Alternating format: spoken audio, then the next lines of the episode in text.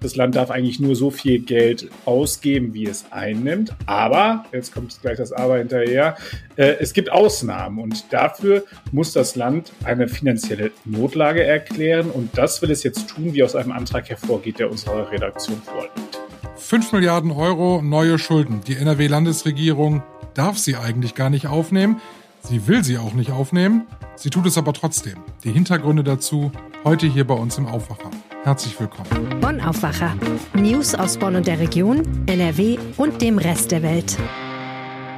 Wir sprechen außerdem heute noch bei uns im Aufwacher über unser ganz persönliches Sicherheitsgefühl. Nach der Räumung des Düsseldorfer Weihnachtsmarktes vorgestern gibt es neue Hintergründe zu diesen Ereignissen dort. Außerdem gehen wir der Frage auf den Grund, was passiert eigentlich, wenn ein Drohanruf bei der Polizei in der Leitstelle eingeht.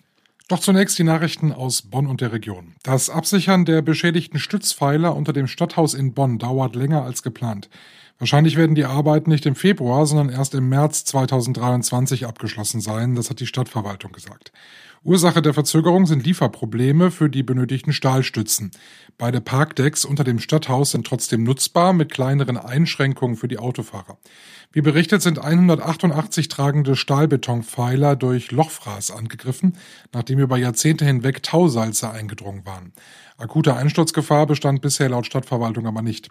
Die 44 am schlimmsten betroffenen Pfeiler müssen nach Vorgaben eines beauftragten Statikers aber vorläufig mit Stahlprofilen abgestützt werden. Diese Maßnahme läuft seit Ende September. Voraussichtlich bis Weihnachten sollen die Arbeiten auf Parkdeck 2 abgeschlossen sein, bevor es ab Januar auf Deck 1 weitergeht. Die provisorische Maßnahme kostet laut Schäfer rund 1,6 Millionen Euro. Spätestens 2027 müssen laut Statiker sämtliche Stützen einer Betonsanierung unterzogen werden, es sei denn, der Rat würde den Abriss des Stadthauses beschließen. Das Green Juice Festival in Bonn wird im kommenden Jahr erneut wachsen. Nachdem es 2022 bereits von zwei auf drei Tage erweitert wurde, sollen vom 3. bis zum 5. August 7500 statt 5000 Besucher pro Tag auf das Gelände kommen. Zudem stehen als Headliner Casper und die Donuts fest.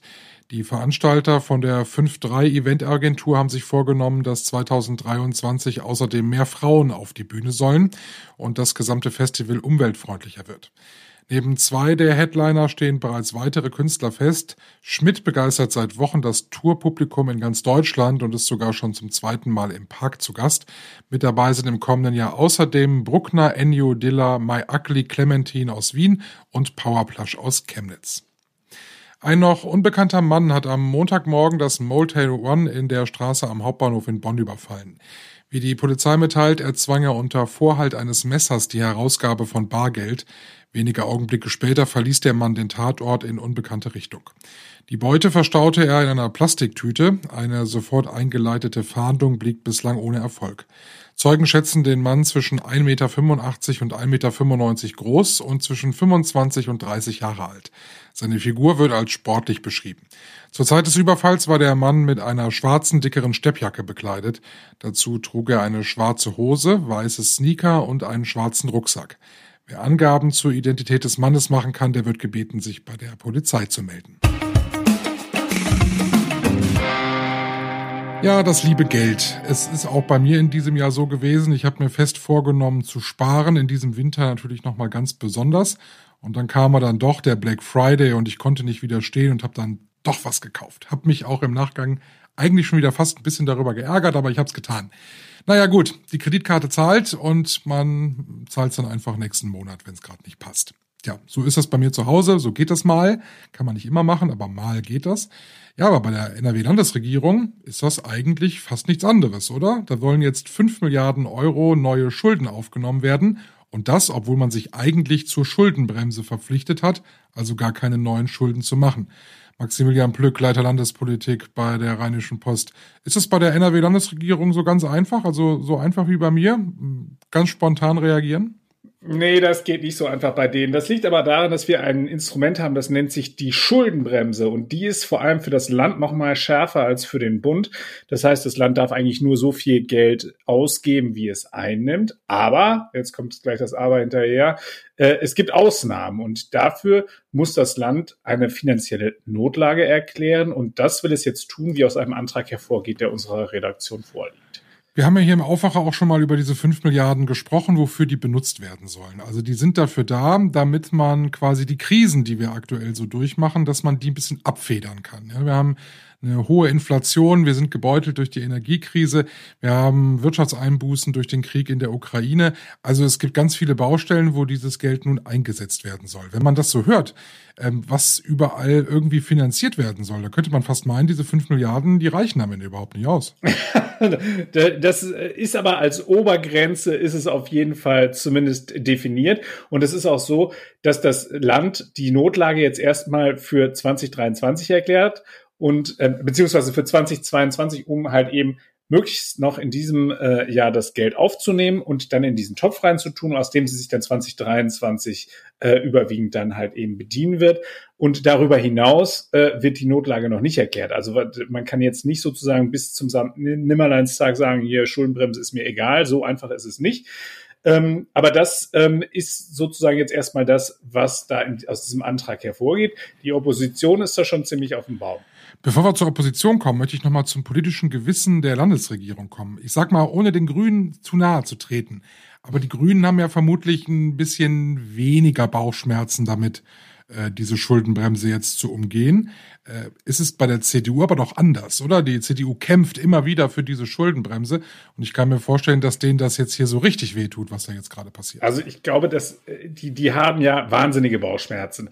Das ist ja auch so, dass sie, wenn wir uns nochmal zurückerinnern, was dort geplant war ursprünglich und was jetzt zu diesem, äh, zu diesem Abweichen geführt hat, war ja, dass die äh, CDU und das äh, vom CDU-Minister äh, Markus Oppentränk geführte Finanzministerium ja ursprünglich mal so Trick 17 anwenden wollte. Und zwar einfach die Corona-Mittel, die in dem Schirm äh, noch drin sind, umwidmen und die dann auszugeben, um sich dann weiter schön auf die Fahnen zu schreiben, hey Leute, schaut her, wir haben die Schuldenbremse eingehalten. So ist es dann am Ende aber nicht gekommen, weil natürlich der Landesrechnungshof dort auf den Plan getreten ist und gesagt hat, Freunde, das, was ihr davor habt, das ist verfassungswidrig.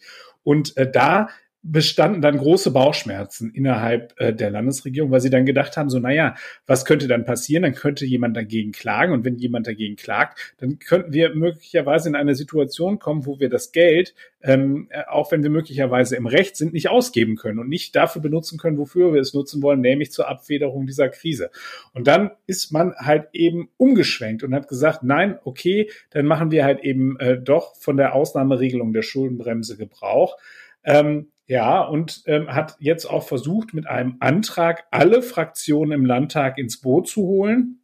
Dieser Antrag, äh, so wie er mir vorlag in seiner Entwurfsfassung, äh, trug oben drüber äh, die, die Überschrift, dass es halt eben getragen wird von CDU, ähm, Grünen, SPD und FDP. Aber äh, das war jetzt sozusagen, glaube ich, mehr, äh, da war mehr der Wunsch der Vater des Gedanken, weil äh, Thomas Kutschaty gestern schon harte Bedingungen gestellt hat, damit er überhaupt diesem Antrag zustimmt. Ja, kommen wir mal zur Opposition. Die SPD soll das Ganze ja irgendwie mittragen eben. Was muss denn passieren, dass die SPD sich dazu hinreißen lässt, das Ganze mitzumachen? Ja, das sind drei Dinge, die er da in äh, ins Schaufenster gestellt hat. Das erste, was er gesagt hat, Schluss mit der Trickserei. Das ist natürlich schöne Oppositionssprech, aber das ist, ähm, äh, er sagt, das muss halt eben jetzt verfassungsrechtlich sauber sein. Dafür möchte er ein Testat des Justizministers haben. Also sprich, der Justizminister soll sich einmal den Haushalt anschauen und soll dann nachher quasi bescheinigen, dass das alles verfassungsrechtlich Hand und Fuß hat. Und das Dritte und das wahrscheinlich äh, äh wohl Schwierigste, was die SPD sich dann da mal ausgedacht hat, war, dass es eben einen Parlamentsvorbehalt geben äh, soll. Sch äh, schwieriges Wort, aber im Endeffekt ist es ganz einfach. Das heißt, alles, was aus diesem Rettungsschirm entnommen wird, muss einmal im Landtag abgestimmt werden. Das ist erstmal das, was dort im Raum steht. Und äh, das wird am Ende äh, äh, aber meines Erachtens nicht so kommen, denn natürlich sind Schwarz und Grün nicht auf die Stimmen der SPD angewiesen. Das ist ein, ein rein politischer Schachzug, der da oder ein, ein, ein, ein Winkelzug, der dort jetzt eben betrieben wird, weil natürlich sich der Ministerpräsident, das muss man auch dazu sagen, ja hingestellt hat und gesagt hat, er äh, möchte gerne die Opposition mit einbinden, er möchte sie beteiligen. Und ähm, das ist natürlich dann ähm, etwas schwierig. Äh, das wird, werden sie am Ende, glaube ich, nicht machen. Ich glaube, sie werden den Antrag, so wie er jetzt dasteht, werden sie durchwinken. äh, und werden dann äh, sich 25 Jahre nehmen, um diese 5 Milliarden, die sie da aufgenommen haben, abzustottern, also zu tilgen und äh, werden dann halt eben damit versuchen, die Dinge so, wie sie sie ihnen vorschweben, dann halt eben umzusetzen. Und ich gehe ganz stark davon aus, wir werden noch das eine oder andere Mal hören, dass es nicht möglich ist, irgendwelche Wahlversprechen umzusetzen, eben weil man ja auch diese fünf Milliarden irgendwann wieder zurückzahlen muss. Herzlichen Dank, Maximilian Plück, Leiter Landespolitik bei der Rheinischen Post. Sehr gerne. Wir kommen zu unserem zweiten Thema und damit zu etwas, was man mit Geld überhaupt nicht kaufen kann, auch nicht für fünf Milliarden Euro, nämlich ein sicheres Gefühl. Das haben viele in Düsseldorf vielleicht seit vorgestern nicht mehr. Die Polizei musste alle Weihnachtsmärkte im Stadtgebiet räumen lassen. Grund dafür war eine abstrakte Bedrohungslage. Das klingt ziemlich kryptisch, ist es eigentlich auch. Jetzt wissen wir mittlerweile, es gab einen Drohanruf bei der Polizei. Jemand hat äh, auch mit einem Anschlag gedroht auf einen Weihnachtsmarkt. Und äh, daraufhin hat die Polizei alle Register gezogen, alles abgesperrt, alles geräumt und alles untersucht. Am Ende konnte man, Gott sei Dank, ohne dass irgendetwas passiert ist, den gesamten Weihnachtsmarkt wieder freigeben. Aber das mulmige Gefühl, das bleibt. Christian Schwertfeger, unser Chefreporter, ist da. Wir wollen ja so ein bisschen verstehen, was da in Düsseldorf passiert ist. Ich glaube, dieses, dieses Unsicherheitsgefühl, das haben viele jetzt, oder? Ja, zunächst äh, war es äh, erstmal doch diese Nachricht, äh, kann sagen, für viele Leute äh, auch äh, ein Schock. Ne? Weihnachtsmarkt, Räumung, ähm, da kommen ja äh, schlimmste Gedanken hoch. Äh, man erinnert sich an den Fall Amri in Berlin. Und da ist man sicherlich besonders sensibel, wenn man dann solche Nachrichten hört, wenn man vielleicht auch selber betroffen ist, am Weihnachtsmarkt gerade gewesen ist. Ähm, äh, daher sicherlich keine schöne Nachricht. Aber äh, wie du schon sagtest, glücklicherweise hat sich dann auch relativ schnell herausgestellt, ähm, dass es halt äh, mehr oder weniger, äh, Gott sei Dank, falscher Alarm war, in Anführungsstrichen. Ähm, es sich um einen, nur um einen Drohanruf äh, gehandelt hat. Äh, wer dahinter steckt, das äh, weiß man noch nicht. Ähm, die Ermittlungen dauern an, es wird in alle, mit, in alle Richtungen, wie man so schön sagt, ermittelt. Ich persönlich äh, habe aus Sicherheitskreisen gehört, ähm, es kann durchaus in Anführungsstrichen ein dummer Jungenstreich gewesen sein.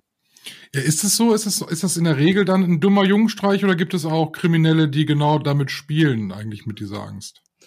Ich glaube schon, ähm, dass es jetzt nicht äh, der Berufskriminelle ist, äh, der bei der Polizei anruft und mit dieser Angst spielt, sondern dass es dann doch äh, in die Richtung äh, falsch verstandene Mutprobe geht. Ähm, wir haben solche Anrufe immer mal wieder, ähm, die sich äh, gegen äh, Behörden, gegen Rathäuser, gegen Gerichtsgebäude äh, richten. Da wird gedroht äh, mit beispielsweise einer Bombe und dann wird alles geräumt. Die Polizei muss alles absperren oder sperrt auch meistens dann auch alles ab. Und dann stellt sich meistens heraus, es oder in der Regel immer heraus, dass nichts gewesen ist. Ähm, Berufskriminelle machen sowas sicherlich nicht. Ähm, Daher, aber das ist auch Spekulation, aber meistens, äh, wie man es auch aus den Sicherheitskreisen hört, äh, stecken dann irgendwelche falsch verstandenen Mutproben dahinter. Ist es denn immer so, dass dann der ganz große Bahnhof aufgezogen wird, also wenn so ein Anruf eingeht, weil man einfach überhaupt nicht weiß, was dahinter steckt? Kommt drauf an. Also, wenn jetzt so ein Anruf einkommt, beispielsweise in der Leitstelle, äh, wie es jetzt im Fall Düsseldorf konkret gelaufen ist, ähm, das kann ich, glaube ich, oder darf ich auch nicht sagen. Jetzt hier, äh, da, da bittet äh, auch äh, die Polizei darum, dass man nicht zu viel Preis gibt. Äh, mhm äh, über äh, den Anrufen und über den Inhalt des Anrufs. Man kann so viel sagen, es war eine Drohung äh, gegen den Weihnachtsmarkt, äh, dass dort etwas passieren sollte. Äh, was konkret, äh, darum bittet die Polizei, das bitte nicht öffentlich zu sagen, damit es keinen Nachahmungstäter gibt. Ähm, auf deine Frage zurückzukommen, ja, ähm, nach so einem Anruf, äh, der wird sofort ausgewertet, also in den entsprechenden Stellen äh, bei der Polizei. Da gibt's Experten beim Staatsschutz, beim Landeskriminalamt. Ähm, je nachdem, wie weit es reicht, dann geht's dann auch zum Bundeskriminalamt und zum Verfassungsschutz. Die hören sich äh, den Anruf genau an und machen dann eine Gefährdungsanalyse. Das muss ja total schnell gehen, ne? In Teilen muss es äh, schnell gehen.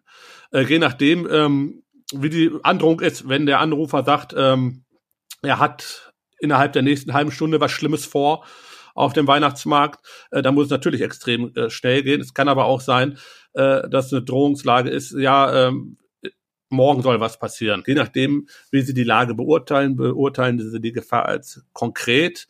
Ähm, dann wird natürlich ähm, alles, sage ich jetzt mal auch platt gesagt, hochgefahren, was möglich ist. Im Zweifel ähm, das hat man jetzt wahrscheinlich in Düsseldorf auch so entschieden, äh, ist man nach dem Mottoverfahren sicher ist sicher. Ähm, gestern gab es beispielsweise aber auch noch zwei andere äh, Bedrohungslagen. Äh, äh, und zwar gab es ähnliche Anrufe in Düren und in Münster. Die richteten sich gegen Schulgebäude. Ähm, da sagte man mir aber, ähm, dass die Stelle als Fake äh, angesehen worden in der entsprechenden Lagebeurteilung und dass dort dann nicht das ganz große Besteck wie in Düsseldorf aufgefahren worden ist. Mal eine ganz naive Frage. Also die, die wirklich was Schlimmes planen, die rufen doch nicht vorher bei der Polizei an, oder? Also beim Fall Amri genau. oder so. Das sind. Da gab es doch dann auch keine, ja. keinen Anruf vorher, oder? Genau. Äh, genau, äh, genau so ist es. Ähm, das kann man eigentlich sagen. Man kann es natürlich, es kann immer noch irgendwie ein Trittbrettfahrer sein, der trotzdem anruft und trotzdem was Schlimmes hinterher begeht. Aber eigentlich ist es so, wie du gerade sagtest, wie im Fall Amri. Solche Warnungen, die laufen im Hintergrund. Also meistens äh, von befreundeten Geheimdiensten, der Bundesrepublik. Äh, da muss man sagen, wir sind da nicht so gut im Geheimdienstwesen aufgestellt. Wir kriegen auch im Fall Amri kam der Tipp woanders her. Und ähm, wenn können wir äh, die bekannten Namen äh, Frankreich auch, äh, Großbritannien, die Amerikaner, aber auch die Israelis ähm, sind da äh, sehr gut vernetzt. Und wenn von aus diesen Kanälen Tipps kommen an unseren deutschen Geheimdienst, die sind dann meistens dann schon sehr konkret und äh, da ist dann wirklich Alarmstufe rot angesagt und eine große Anzahl von diesen Nachrichten, die reinkommen von ausländischen Geheimdiensten, wir kriegen in der Öffentlichkeit gar nicht mit. Ja, die werden einfach verhindert, die werden vereitelt, die werden im Keim erstickt, äh, solche Anschlagsdrohungen. Ich will ja eigentlich äh, gar nicht gar nicht mehr Panik schüren oder äh, sondern ganz im Gegenteil. Ich möchte eigentlich eher dazu dazu ermuntern, äh, rauszugehen und äh, auch ein bisschen die Vorweihnachtszeit zu genießen. Kannst du uns da helfen? Also du kennst dich ja nun wirklich ein bisschen mit den Polizei- und Behördenstrukturen aus. Äh, können wir mit einem guten Gewissen hier bei uns äh, im Rheinland, in Nordrhein-Westfalen, auf den Weihnachtsmarkt gehen? Ja, ja, kann man absolut sagen. Also man braucht keine Angst haben, auf den Weihnachtsmarkt zu gehen. Also ähm, zu Hochzeiten des Terrorismus äh, vor einigen Jahren, ähm, ähm, da war es ja auch das Credo, ähm, wenn wir Angst hätten, vor Anschlägen auf Weihnachtsmärkten, dann hätten die Terroristen schon gewonnen. Und ähm, jetzt, damals brauchte man keine Angst haben, jetzt braucht man erst recht keine Angst haben. Schon gar nicht von, sage ich jetzt mal, von dummen Jungen streichen. Und wie du schon gerade sagtest, ist es halt Pech gewesen, dass vor einigen Wochen es da einen äh, schweren Unfall gegeben hat. Aber äh, das kann immer mal passieren, äh, nicht nur am Weihnachtsmarkt, das kann überall passieren. Sagt unser Chefreporter bei der Rheinischen Post, Christian Schwertfeger. Vielen Dank, Christian. Wir gucken auf das, was heute wichtig wird. Heute wird die A43-Brücke über dem Rhein-Herne-Kanal verstärkt. Und zwar bringt da ein Potonschiff acht 25 Meter lange und 1,5 Tonnen schwere Stahlstangen für die Verstärkung mit. Verstärkt wird die Brücke, damit während eines Neubaus auf einer Brückenhälfte gefahren werden kann. Deshalb muss der Kanal heute Morgen gesperrt werden. Außerdem tagt heute in Düsseldorf der Rechtsausschuss des Landtages und zwar zu einem Fall, das aktuell auch im Gerichtsverfahren in Köln und Essen gespielt wird. Ein Paar hat mehrere Menschen gefoltert. Dazu haben Politiker mehrere Fragen dazu. Wir gucken noch zum Wetter und da wird der heutige Mittwoch eher nass. Es gibt zwar auch mal ein bisschen Sonnenschein, aber nicht wirklich viel. Eher dichte graue Wolken, immer wieder Regenschauer bei Temperaturen um die 6 Grad. Ein bisschen trocken kann es in Ostwestfalen werden, im Rheinland und im Münsterland und auch im Ruhrgebiet. Allerdings heute sehr nasses Winterwetter. Das war der Aufwacher für heute Mittwoch, den 7. Dezember. Ich bin Michael Höhing. Wünsche einen schönen Tag. Macht's gut und tschüss. Mehr Nachrichten aus Bonn und der Region gibt's jederzeit beim Generalanzeiger. Schaut vorbei auf ga.de.